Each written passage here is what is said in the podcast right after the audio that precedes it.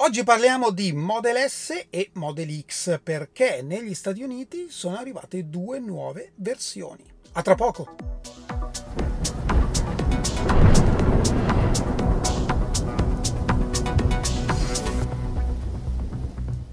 Bentornati a Lampi di Tesla. Ebbene sì, da ieri sul configuratore americano, Tesla non sta mai ferma col configuratore, sono apparse due nuove versioni di Model S e Model X, le versioni standard range. Fino a ieri erano disponibili solo le versioni long range e plaid, ecco che si aggiunge una terza versione. Non è una novità, la standard range è più o meno sempre esistita, in tempi non sospetti c'era quella da 40 kWh, piccolissima batteria, poi quella da 60, poi Tesla si è stabilizzata sulle versioni 75 eh, prima 90, poi 100, quindi anche lì c'era una versione diciamo con meno batteria, poi quella da 100 e ovviamente la versione performance. Poi per un brevissimo periodo c'è stata la versione standard range, long range e performance, fino al refresh dove però sono sempre esistite solo le versioni long range e plaid.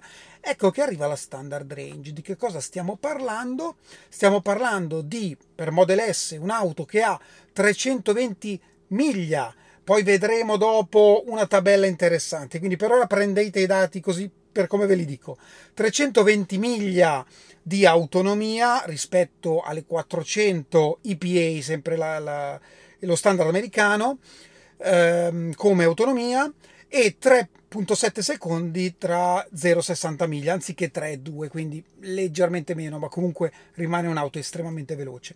Per quanto riguarda Model X parliamo di 269 miglia rispetto alle oltre 300 della versione long range e 4.4 nello scatto 0,60 anziché 4 secondi. Insomma anche in questo caso comunque le prestazioni ci sono che cosa ci porta a pensare questa, questa nuova introduzione di eh, allestimento?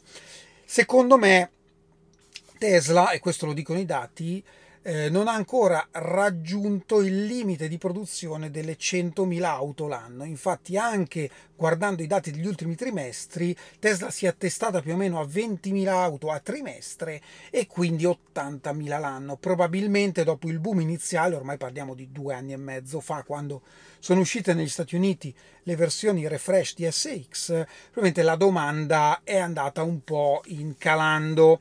Tra l'altro vedremo dopo i prezzi, ma negli Stati Uniti il prezzo di SX è decisamente più basso che in Europa. Comunque sia, Tesla non ha ancora raggiunto il suo obiettivo di 100.000 auto l'anno. Probabilmente ha notato che non c'è così tanta domanda e quindi se lo può permettere, ha introdotto questa nuova versione che ha però una particolarità e questo è stato confermato.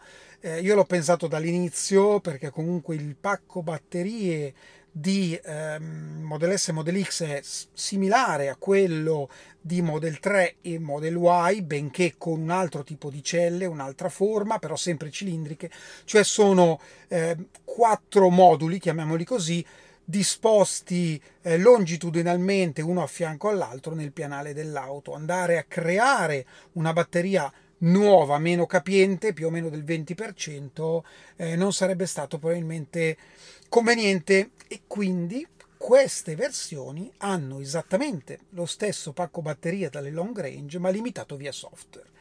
Direte, ma è un'assurdità? No, non è un'assurdità. E vi spiego perché. Non è una novità eh, in ambito Tesla, è già successo in passato più volte, c'erano per esempio delle 60 kWh con pacco da 70, c'erano delle 75 kWh con pacco da 85. In questo caso parliamo delle batterie da 98-99 kWh nominali limitate del 20%, quindi più o meno poco meno di 80 kWh. Qual è il vantaggio per Tesla? Intanto Tesla eh, non cambia la linea di produzione, la batteria è quella, la monta, punto e fine.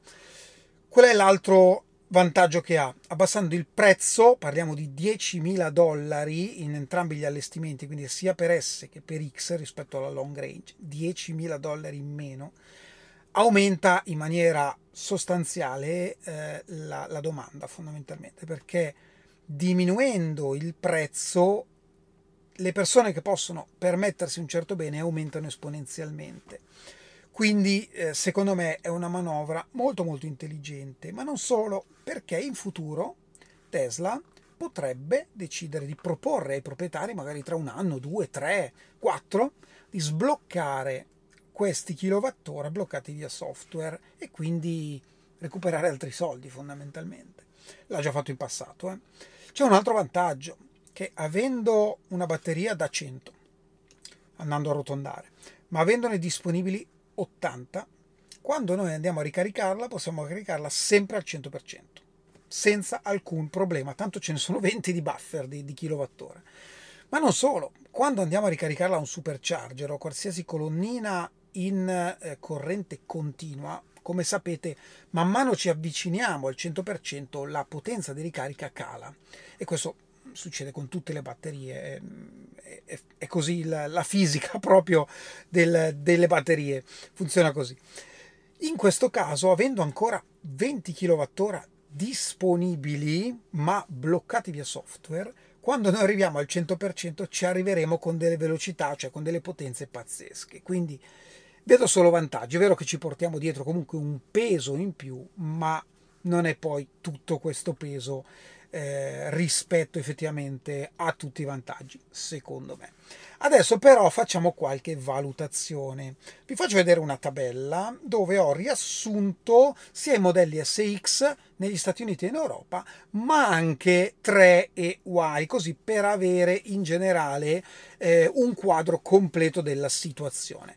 Vi dico subito che i riquadri evidenziati in giallo sono stime mie personali, che ora però andiamo a vedere. Allora, Model S Long Range, attenzione, in Europa ha un VLTP di 723 km, mentre l'EPA americano è di 651 km. Ecco, l'EPA è un po' più attendibile rispetto al VLTP, quindi magari non si fanno 651 km, ok? Ovvio, perché anche lì ci sono delle condizioni, però è secondo me, l'ho provato, più um, realistico rispetto ai 723 del VLTP. Mentre la standard range ha un EPA di 514 km, quindi il 21% in meno. 514 km corrispondono più o meno, andando a fare le, giust- le dovute proporzioni, a un VLTP di 571 km, quindi 152 in meno rispetto alla long range, che poi in soldoni nella realtà si trasformano in 80-90 km in meno. E comunque vi dico già che la Model S Long Range di strada ne fa. Più o meno quanta strada fa? Se andiamo un po' più in basso nella tabella, arriviamo alla Model Y Long Range e troviamo che ha un VLTP di 565. Quindi possiamo assumere che una ipotetica Model S Standard Range è più o meno come a livello di eh, autonomia una Model Y long range, il che non è niente male e costa 10.000 dollari in meno. Parliamo proprio di prezzi, ecco qui c'è la grossa, enorme differenza. Eh, vi dico subito che però i prezzi negli Stati Uniti sono più tasse, che comunque dipendono dagli stati.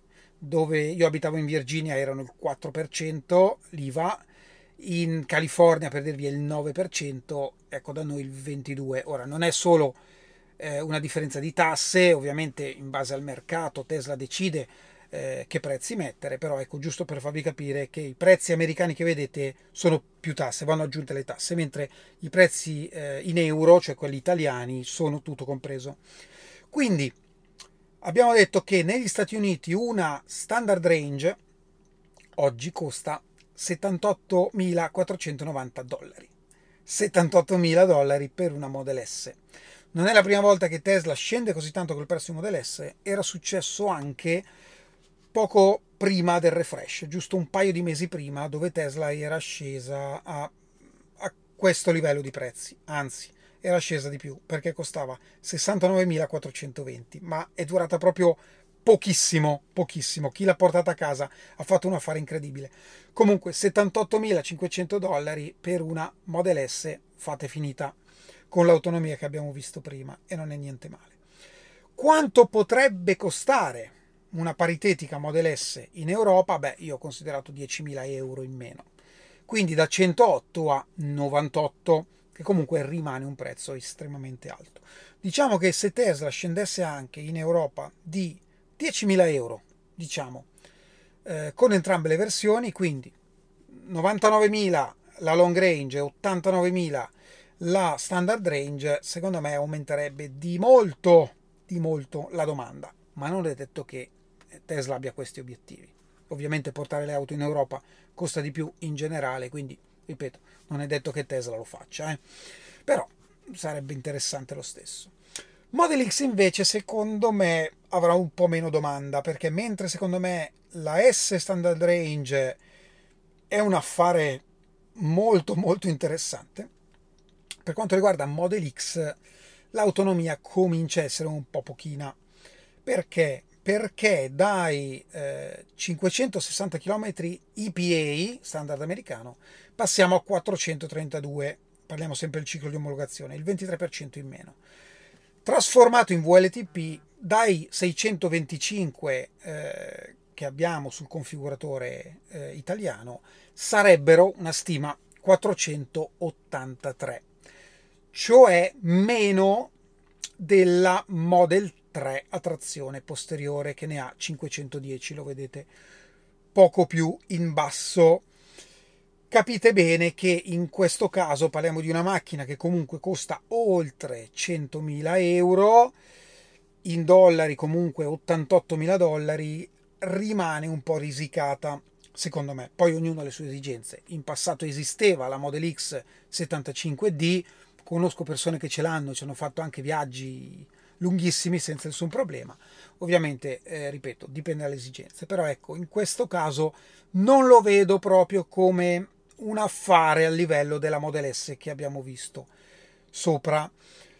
Andando poi a eh, vedere, così visto che ci siamo, io ho fatto questa tabella, i prezzi più in basso, ecco giusto per fare un confronto tra i mercati, come vedete Model 3 è abbastanza allineata tra eh, prezzi nostri italiani e prezzi americani, perché più o meno siamo uno a uno, considerate che bisogna aggiungere le tasse nella parte americana, quindi più o meno il cambio va a, mm, a compensarsi. Per Model Y invece, ovviamente la RVD non esiste negli Stati Uniti, esiste una sorta di standard range a trazione integrale, che è quella prodotta con le 4680 Austin, però era così giusto per avere un confronto. Come vedete, le Model Y negli Stati Uniti costano un po' meno. E questo perché, come dicevo prima, Tesla decide un po' eh, che cosa spingere in ogni mercato, quindi in base ai prezzi eh, decide che, che, modello spingere. E in questo caso negli Stati Uniti, eh, ma in generale in tutto il mondo, sta spingendo Model Y. E quindi per ora queste due nuove versioni sono disponibili solo in Nord America Chissà se arriveranno anche in Europa, secondo me con uno sconto di 10.000 euro trasposto, come abbiamo visto nella tabella, rimangono ancora prezzi abbastanza alti. Probabilmente la S può valere la pena, la X siamo un po' al limite, però la trovo una mossa molto intelligente visto che Tesla può farlo, ha il margine per farlo e perché non provarci ad aumentare ovviamente il bacino di utenti che possono andare ad acquistare un prodotto che ha più margine di base. Ecco, questa è la grossa differenza.